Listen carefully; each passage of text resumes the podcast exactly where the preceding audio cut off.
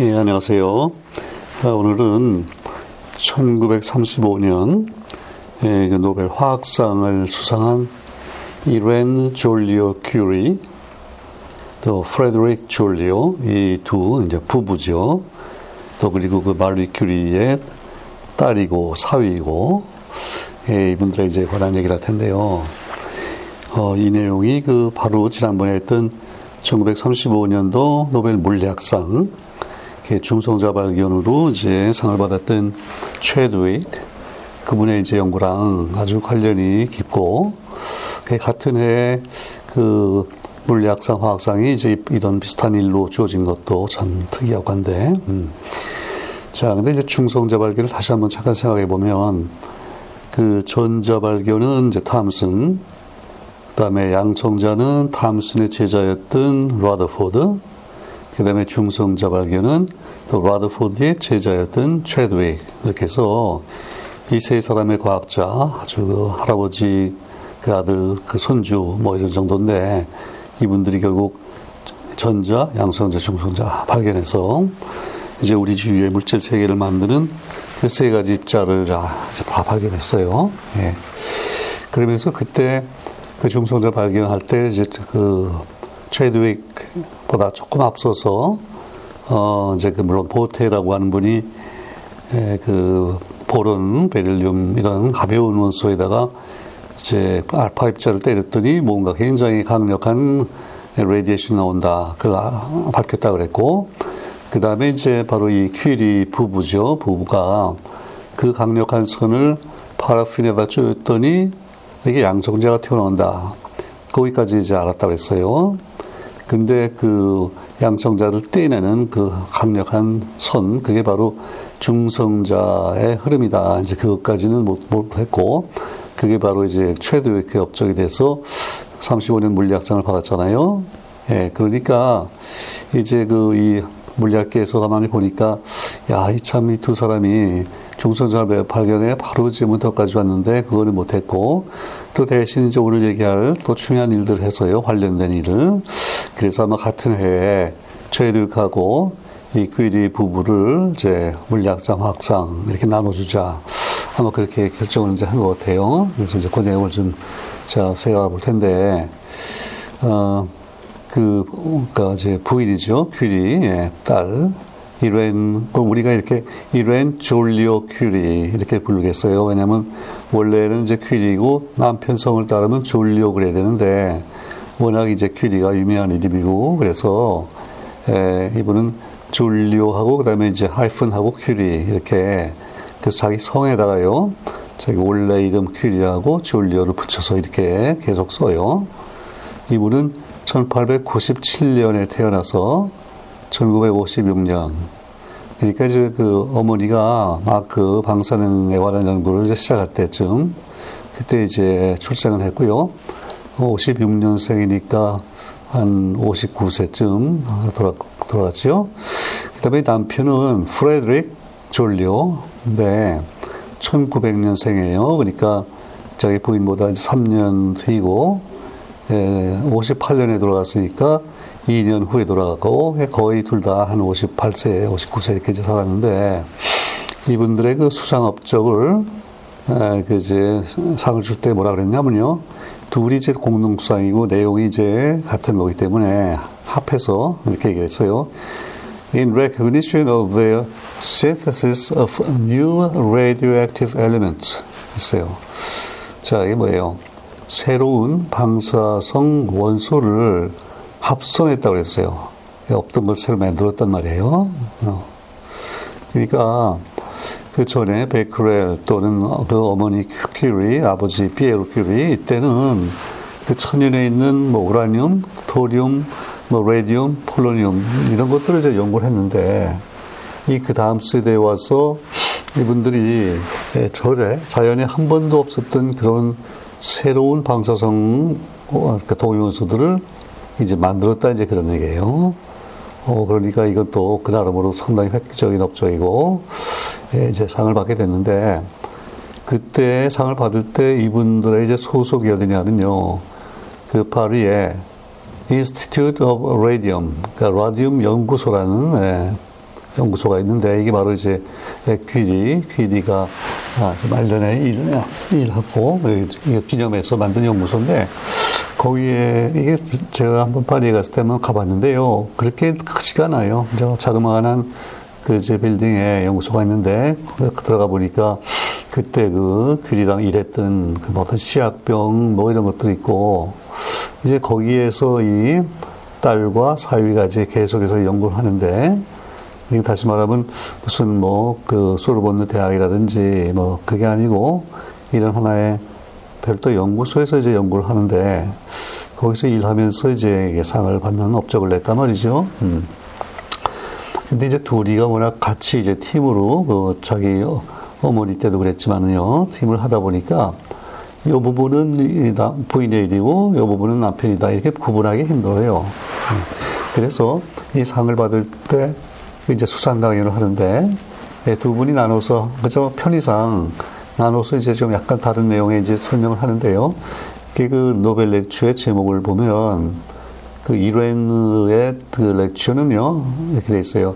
Artificial Production of Radioactive Elements.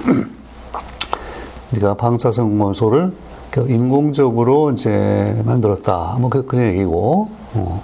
근데 그 남편의 그 제목은 예, Chemical Evidence of the Transmutation of Elements.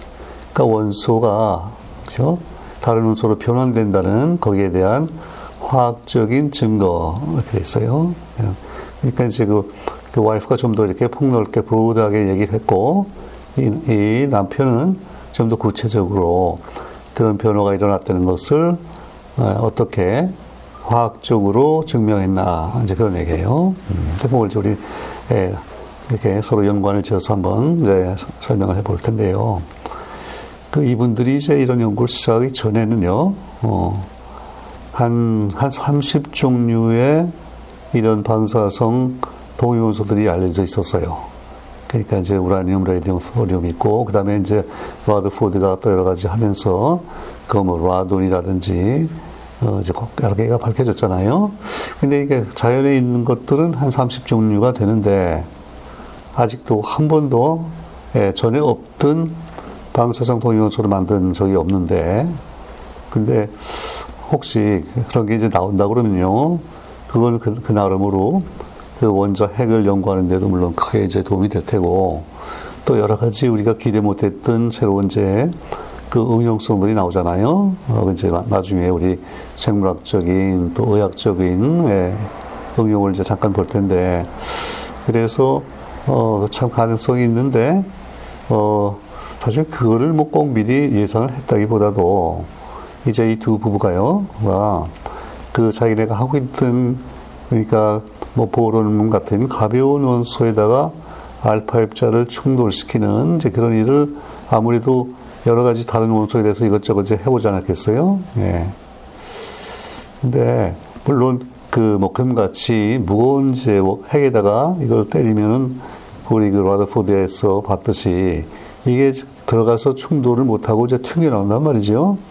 그래서 아무래도 예, 원자 번호가 좀 낮은 이제 원소들을 가지고 실험을 하는데 어, 그 중에 이제 어, 대표적으로 중요한 그 결과가 나온 게 알루미늄 경우인데요. 음. 그러니까 알루미늄을 좀 얇게 이렇게 이제 박지를 만들어 가지고 거기다가 이제 알파 입자를 때린단 말이죠. 그러니까 라디움이나 폴로니움 같이 예, 강력한 알파 입자가 나오는 예, 이제 그 소스 옆에다가 이렇게 갖다 대놓고 예. 그리고 이제 거기서 뭐가 또 튀어나오나를 이제 볼 텐데 그 나오는 결과를요. 그 1934년 정도니까 그때 이제 그 윌슨의 그 클라우드 챔버 그죠? 안개 상자가 이게 나와서 그 어떤 입자들이 어느 방향으로 뭐 지나가는지 그런 것들을 이제 그 안개 상자에서 아, 어떤 이미지를 사진을 찍을 수 있고 이제 그런 기술이 생겼단 말이죠. 예.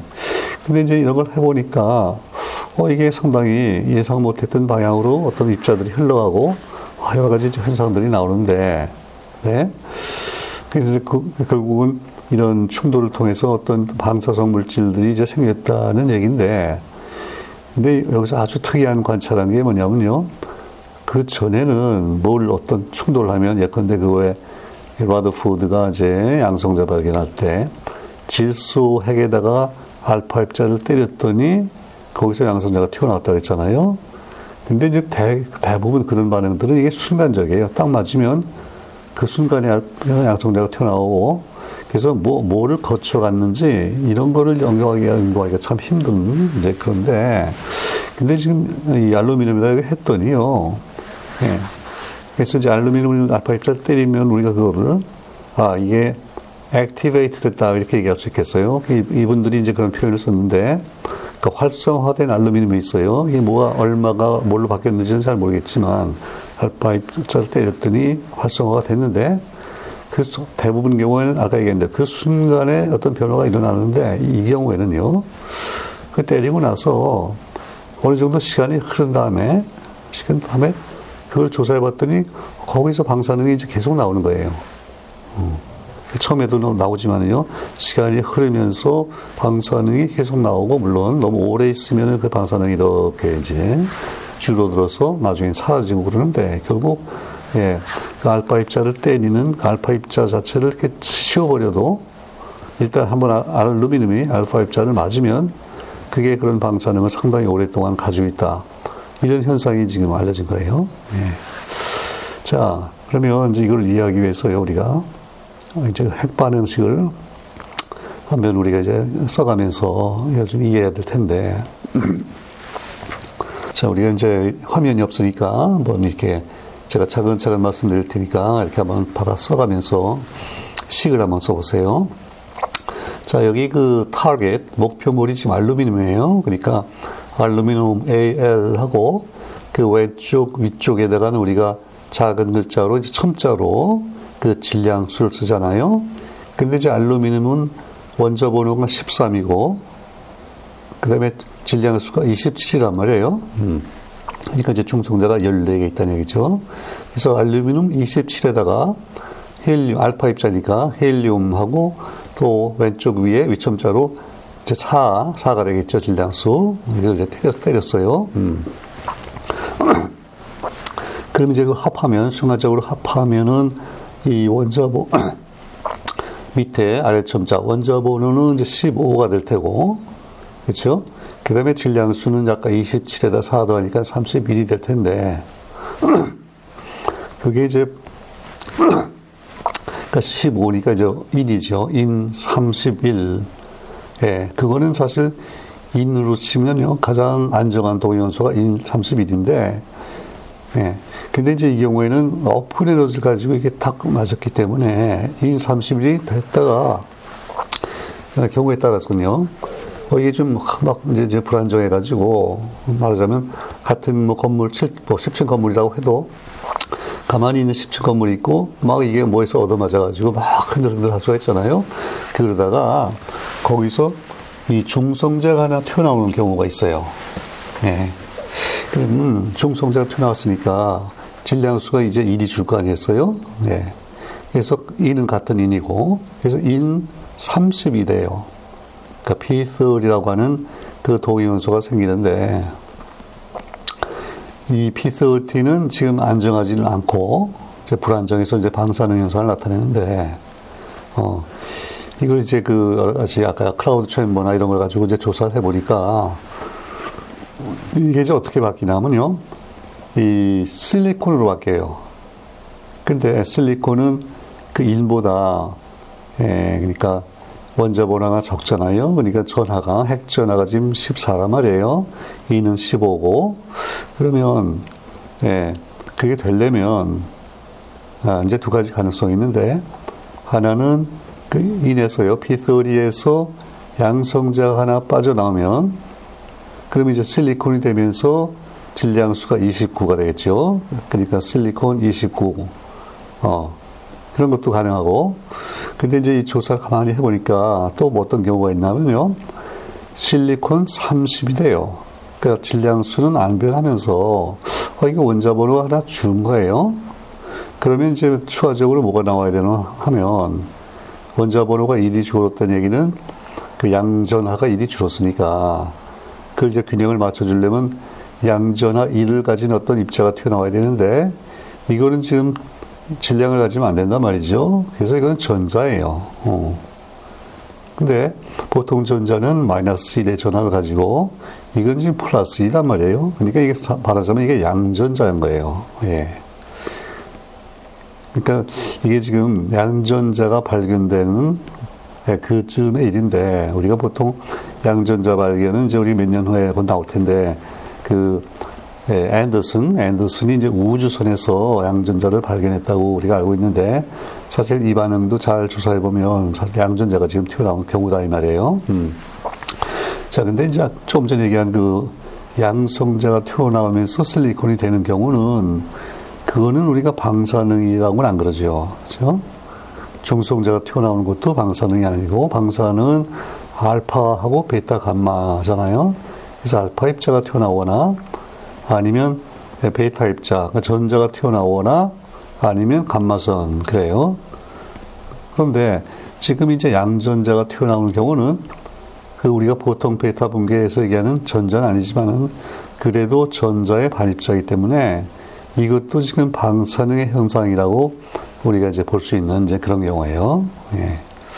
자, 그래서 어 이제 결국은 알루미늄에서 출발했는데 알파 입자를 맞아가지고 이게 실리콘 30이 되면서 양전자가 나오는 이런 방사능 현상이 나온다. 그거예요. 예. 근데 여기 보면 이제 중간 단계에 30인 P30가 있잖아요. 예.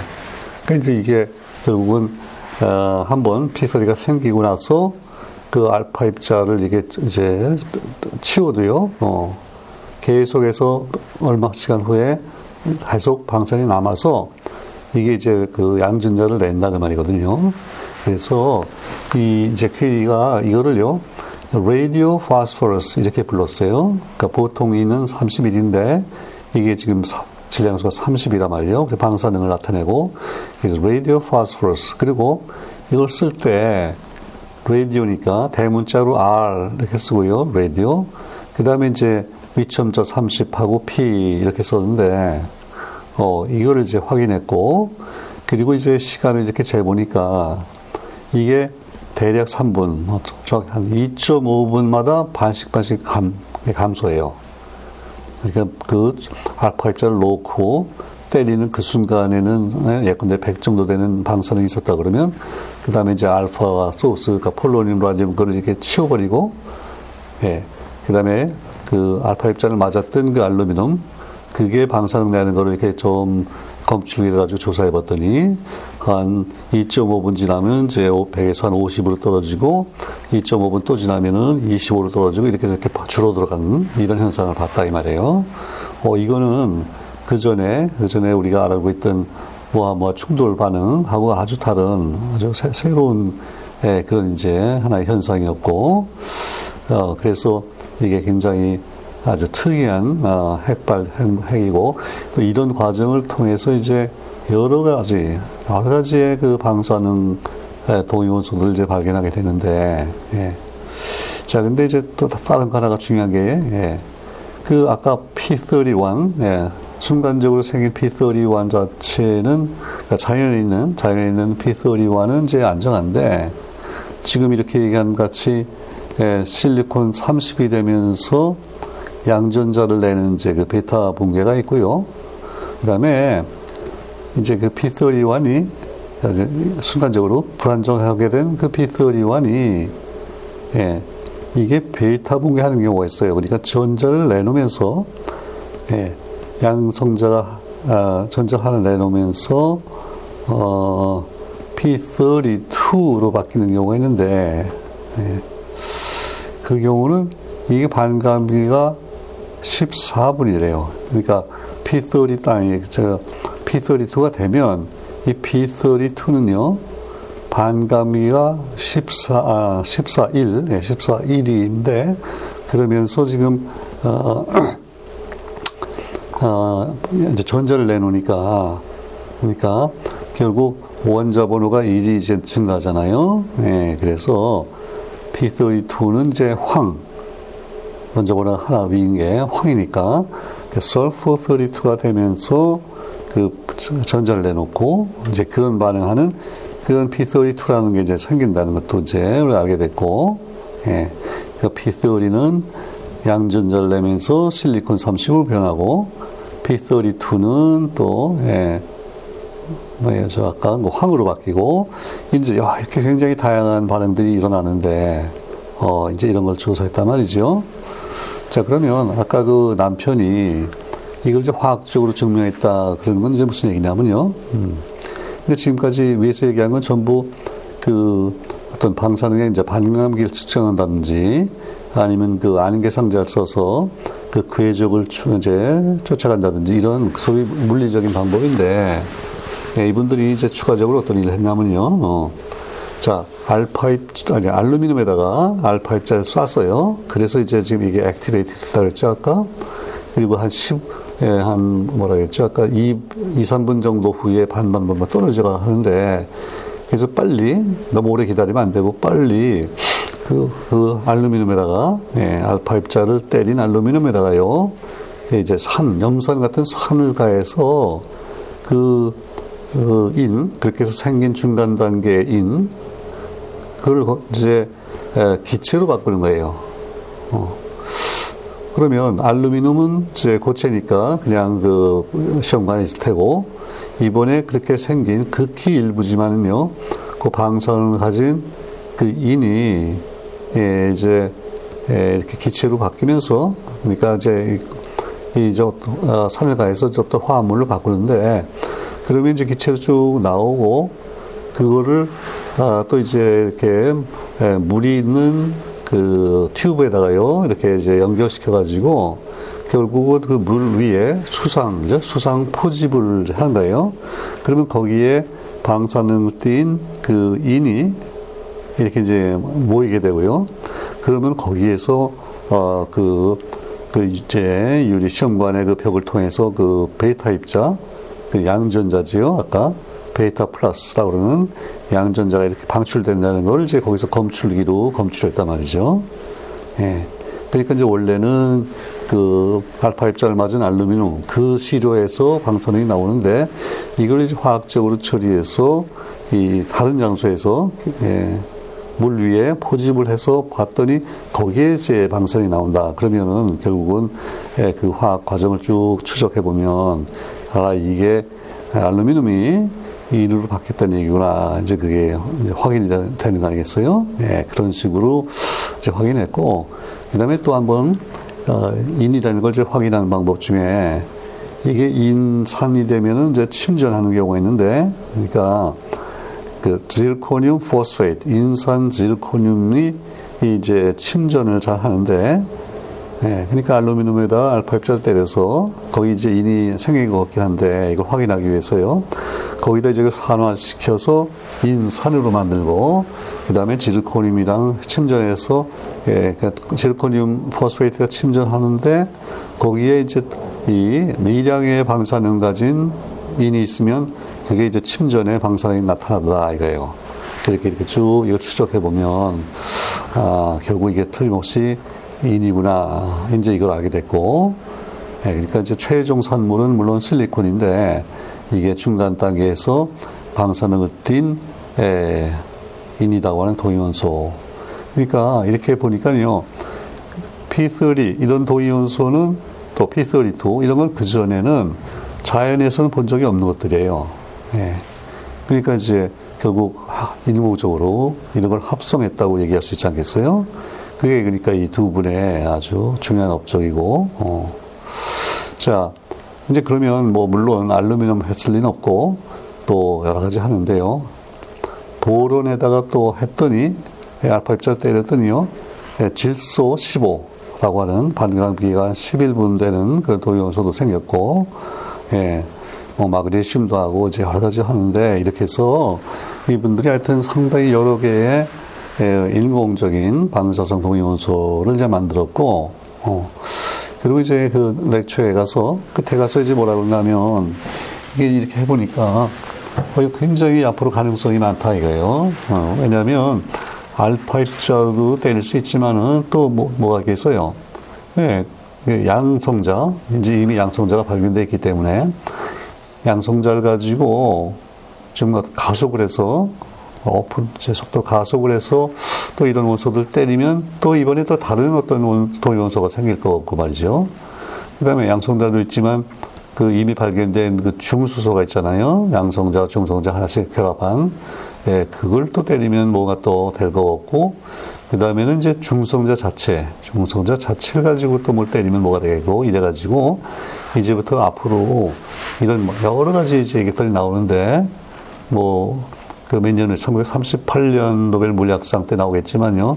페르미 같은 분은 이 중성자 가지고 뭐 수없이 수십 가지 원소들 때리면서 여러 가지 이제 예, 그 동위원소들 찾아내고 그 핵, 핵에 대한 연구를 하고 그러는데 예, 그런 걸 다 이제 예상을 하고 그리고 이제 그렇게 해서 다양한 동위원소가 생기면 이걸 이제 예, 다른 여러 가지 분야에 적용할 수 있으리라는 예상을 해요 이분들이 벌써 그러면서 이제 생물학 얘기를 하는데 그 생물학에서 어떤 뭐 대사 과정이나 이런 걸 이제 우리가 추적하려 그러면요, 예, 그 방사능 없이는 무하로를 아주 미량의 물질을 따라간다는 게 이제 힘들잖아요. 예, 그래서 왜 어, 나중에 우리 그 DNA 연구하고 뭐 그럴 때도 그렇죠?